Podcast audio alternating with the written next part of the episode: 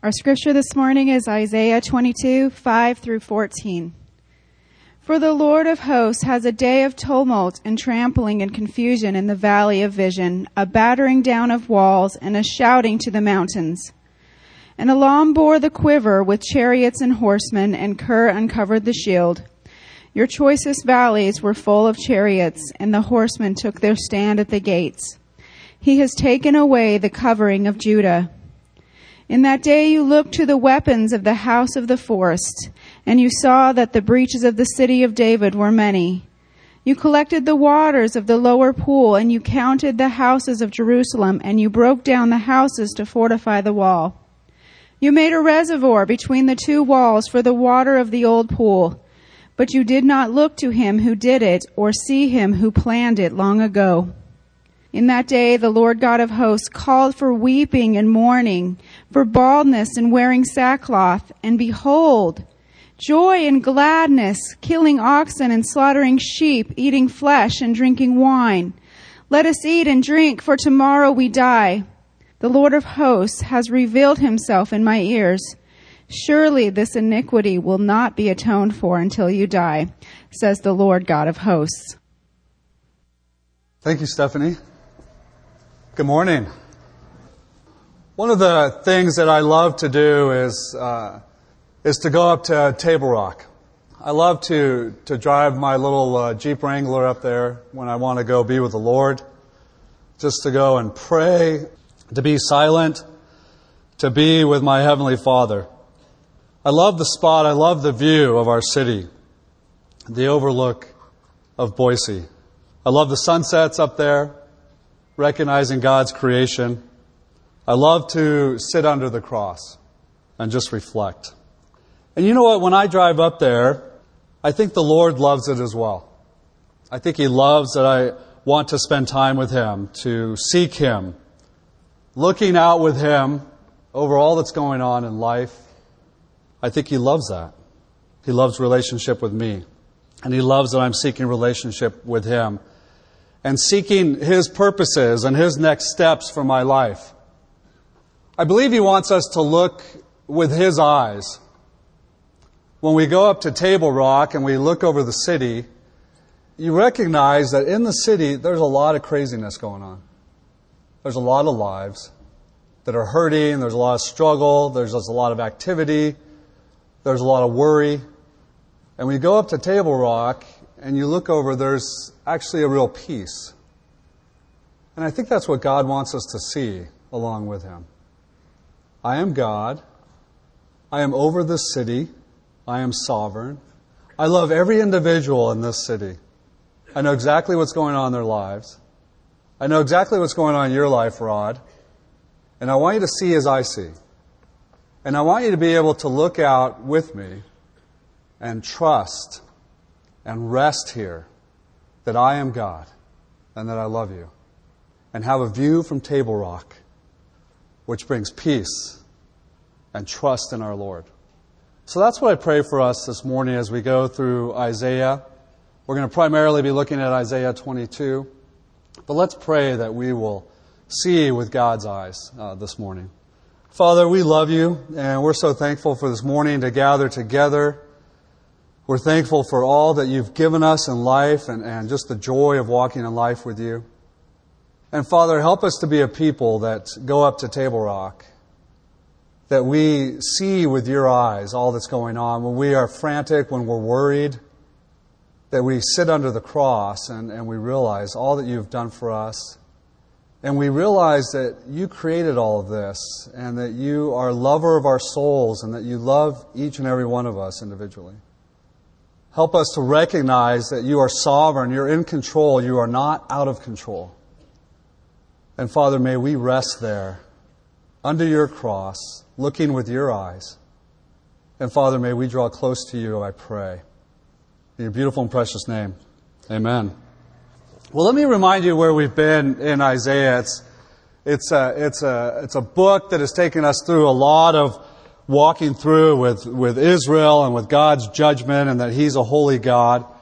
And one of the themes that we continue to see is, and, and God is placing his judgment on is why is it that you as a people are placing your trust in all of these other things, in, in, your, in your wisdom, your own wisdom, and your own abilities?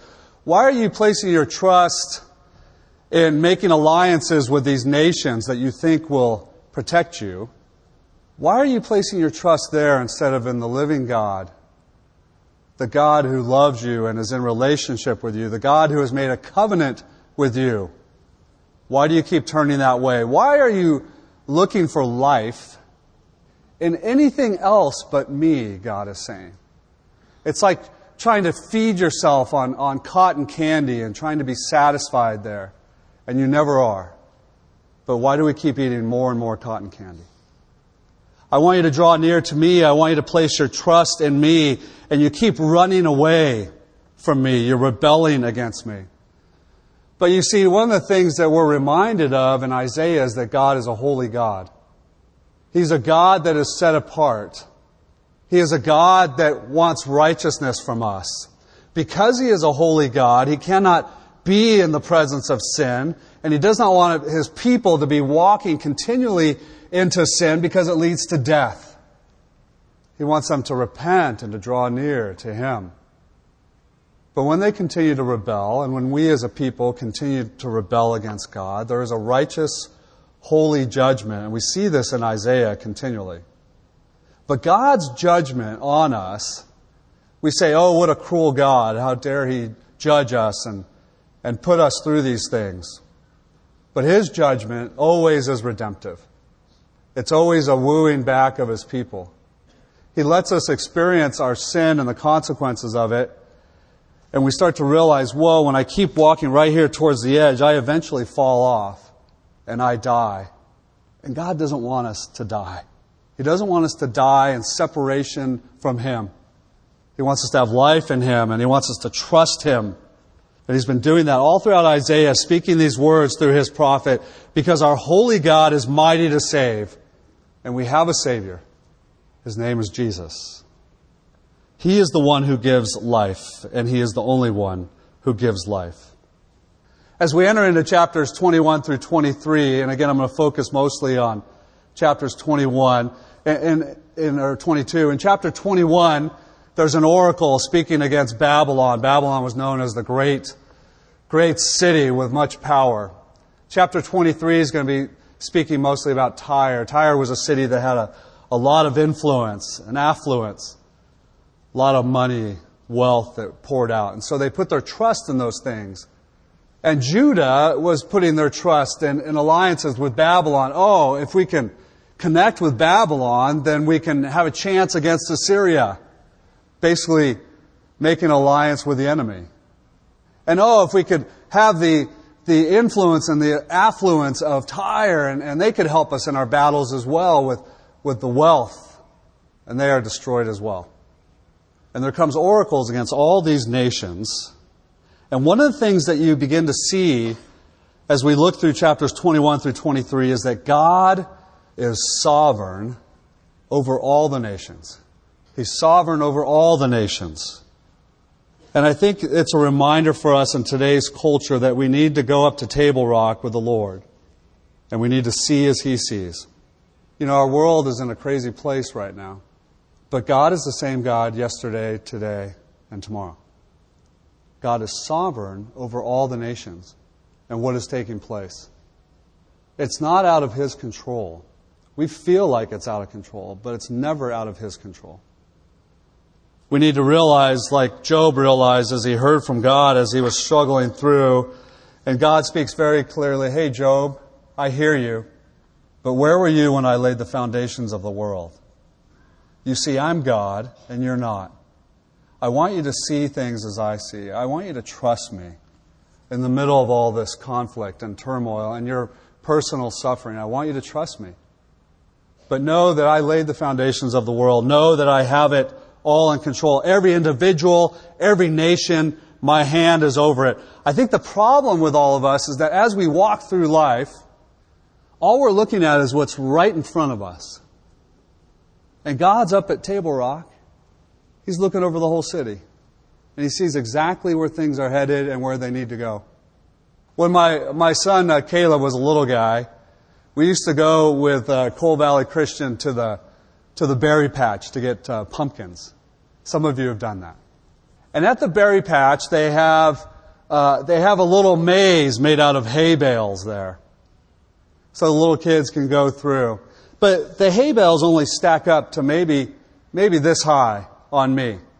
So for the little guys and the little gals, they're walking through and all they can see is hay bales. And they can't quite see how to get out of the maze. And so I would go with Caleb and, and I would be behind him a little distance. And when I'm in that maze, I tower over that maze. I can see every little turn.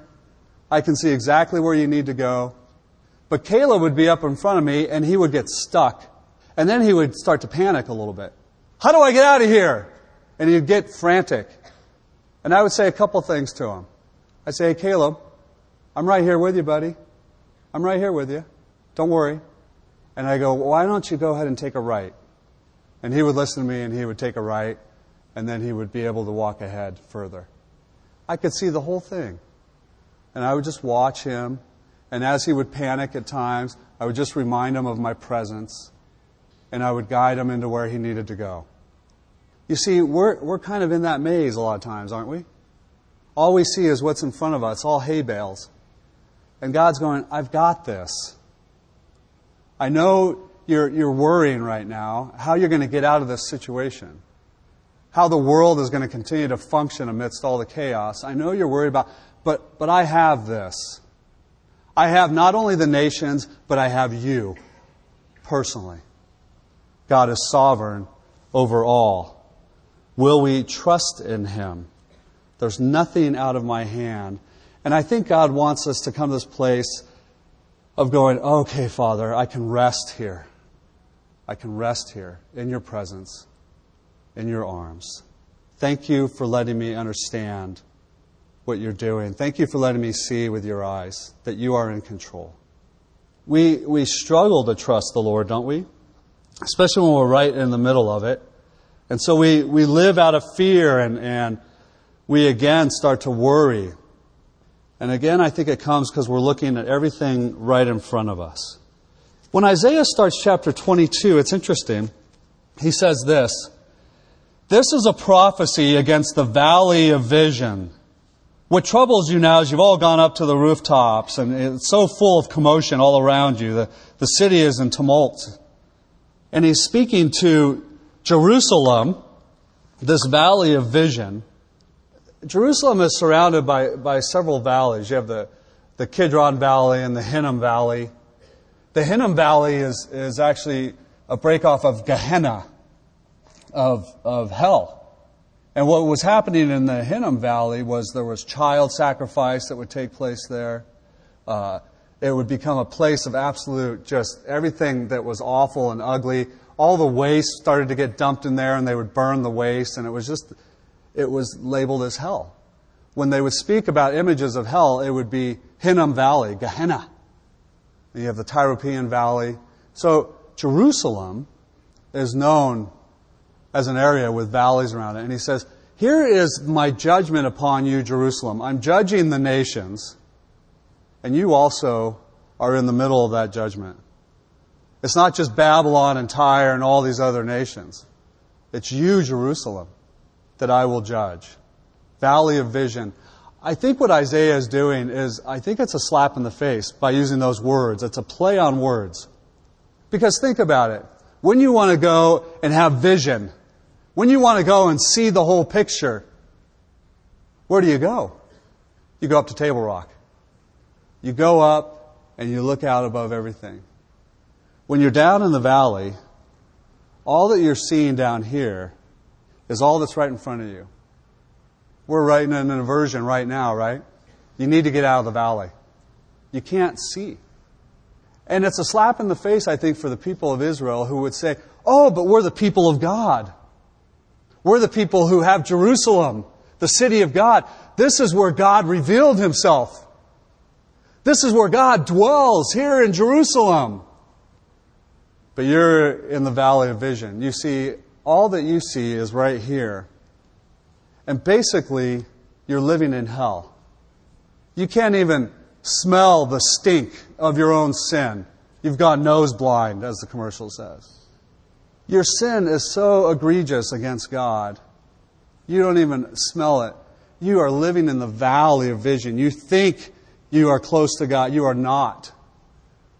And I think it's a wake up call, and it's a warning for all of us. Have we started to climb into the valley of vision, and we think that we're close to God, and yet we're, we're stuck in our sin, and it's ugly, and it leads to death?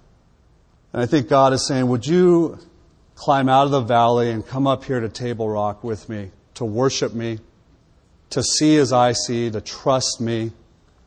to know what I have for you, to get to that place where you stop depending on yourself and depending on the nations. I want you to come up back as a people coming and drawing to Jerusalem, the city. Have we become a people that are living in the valley of vision and not even aware of how far away we are from God?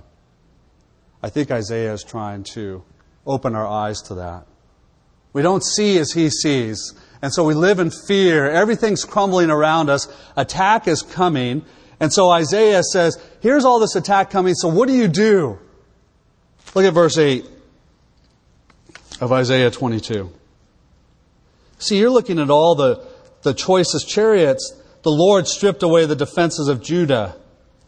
And you looked in that day, here's what you looked for. You looked for the weapons of the palace, of the forest. You saw the walls of the city of David. You stored up water in the lower, lower pools. Everything is a mess all around you. You can't figure out life. You're living in the valley of vision. Attack is coming upon you, whatever that looks like.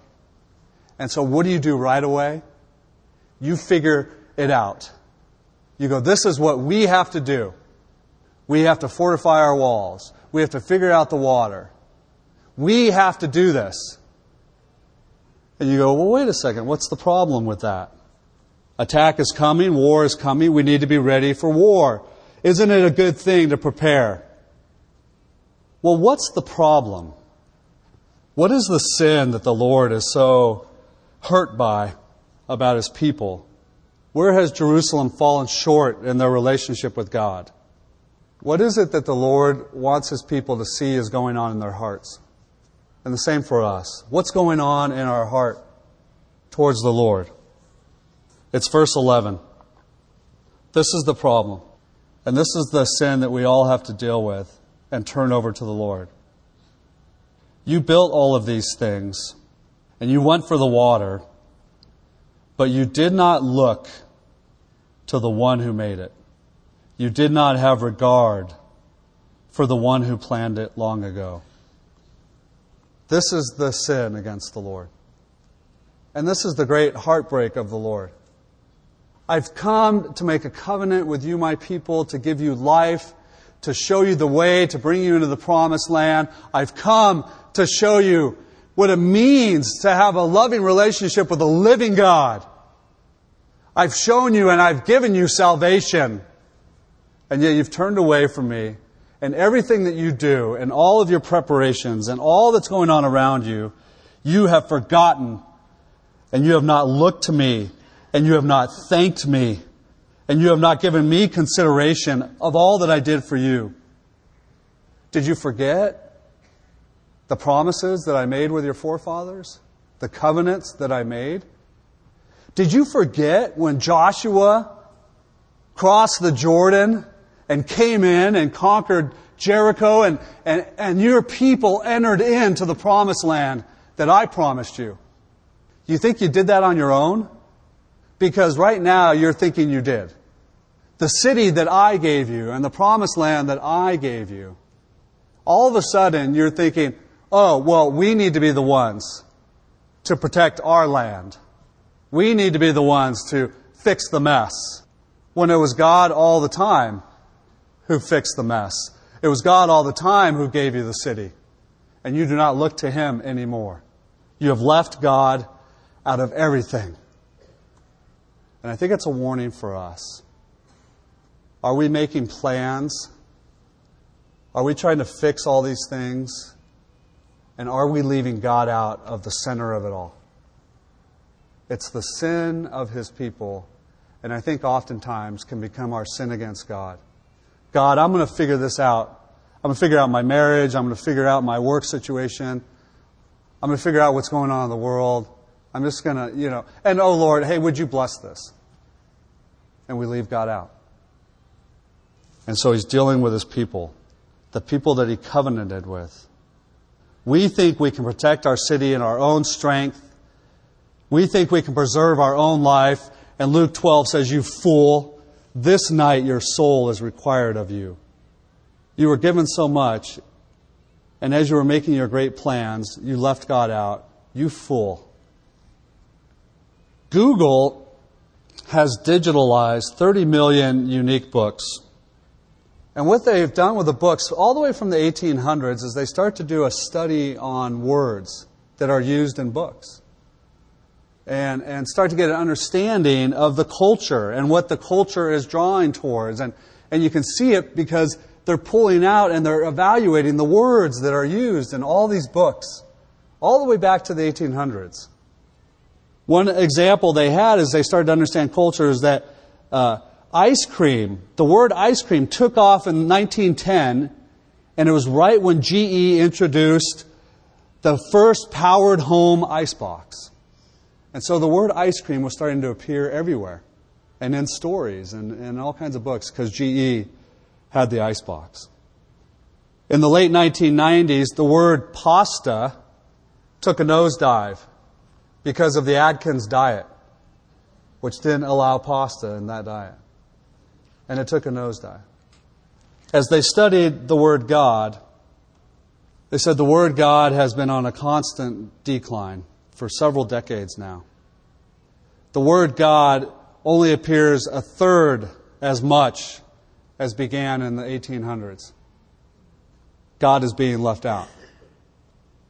And again, it's the question for all of us Are we leaving God out? What does the Lord desire from us? He wants a repentant heart. Verse 12 says, In that day the Lord God of hosts called for a weeping and a mourning, a repentance, a baldness, wearing sackcloth, a repentance, a, a turning away from the direction that you've been going, and not only a turning away, but an agreeing with God that you know what, God? You are right. Your way is life giving. Help me, Father, through your power of your Holy Spirit to repent I want to turn away from this path that I'm going on. Taking all of the plans that you have and laying them before the Lord. Going up to Table Rock and sitting under the cross and saying, Father, forgive me. I want to live life for you. Show me. Father, let me hear from you. I don't want to make plans outside of you. And turning those over before the Father. You see, it's not sinful to make plans, is it? The Proverbs say a man makes his plans, but the Lord directs his footsteps. Will you allow the Lord to direct your footsteps? Stop living life saying nothing to do with God. You're not welcome here. That we go up to Table Rock and we look out with His eyes and we look up and we're reminded by the Lord, like Psalm 127 says, unless the Lord builds the house, those who build it, what do they do? They labor in vain. Unless the Lord watches over the city, the watchman stays awake in vain. It's in vain that you rise up early or go late to rest. Eating the bread, and this is what happens to us, of anxious toil, we become very anxious people, don't we? For he gives to his beloved sleep. Unless the Lord watches over the city, over the nation, I think this, this verse in Proverbs, this chapter in Proverbs, is a great reminder for us of praying for our leaders over our nation, praying for those over Boise, Idaho, praying for those over our country. And as we pray, as we, as we go up to Table Rock and we look and we see with His eyes, we let the peace of God, which surpasses all understanding, guard our hearts and our mind in Christ Jesus. You see? When we leave God out of the mix, we become nothing but anxious and fearful, and we think it's out of control. And He wants to bring us back to a place. Draw me in, Let me lead your life. Be reminded that I'm over all of the nations and I'm over your life. You see all these decisions that are going on in government right now, and they're hard. We watch on TV, you know, even to this morning. All of the refugees held at, at airports across the nation. I think this is our prayer. Father, through your Holy Spirit, remind me that you are sovereign over all the nations, that you lead kings. Father, remind me that you love all of these refugees more than I ever could. And that your purposes will be played out, Father, that your will shall be done. And Father, show me how you want me to participate in your kingdom work here in Boise and across the world. And so, Father, I invite you, and Father, help me to be wise. And Father, help me to trust you in all of these circumstances.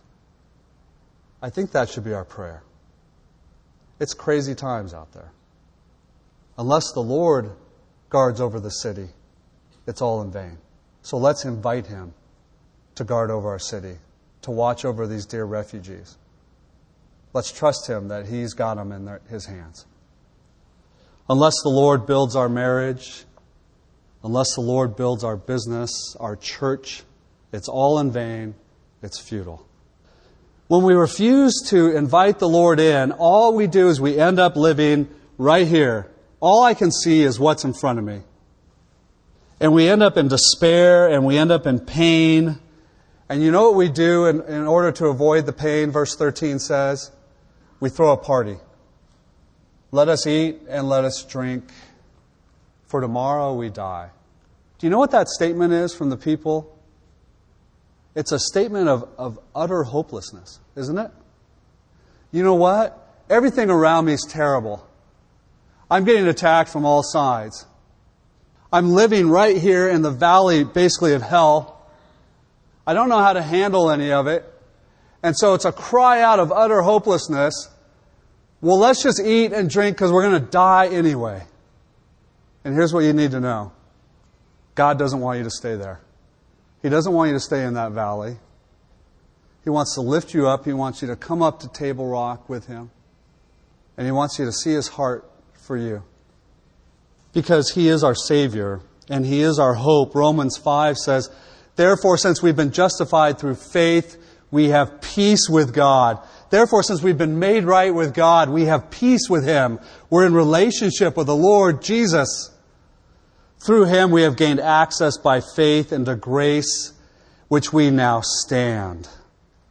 And we boast, and we sung about this this morning. We boast in the Lord. We boast in the hope of the glory of God. Not only so, but we also glory in our sufferings because we know that suffering produces perseverance, perseverance, character, and character builds hope. And hope does not put us to shame. It's a solid hope because God's love has been poured out into our hearts through the Holy Spirit who has been given to us. Don't be a people that just say, well, the heck with it all. Let's eat, drink, and be merry. In the middle of all this pain, it might as well just die.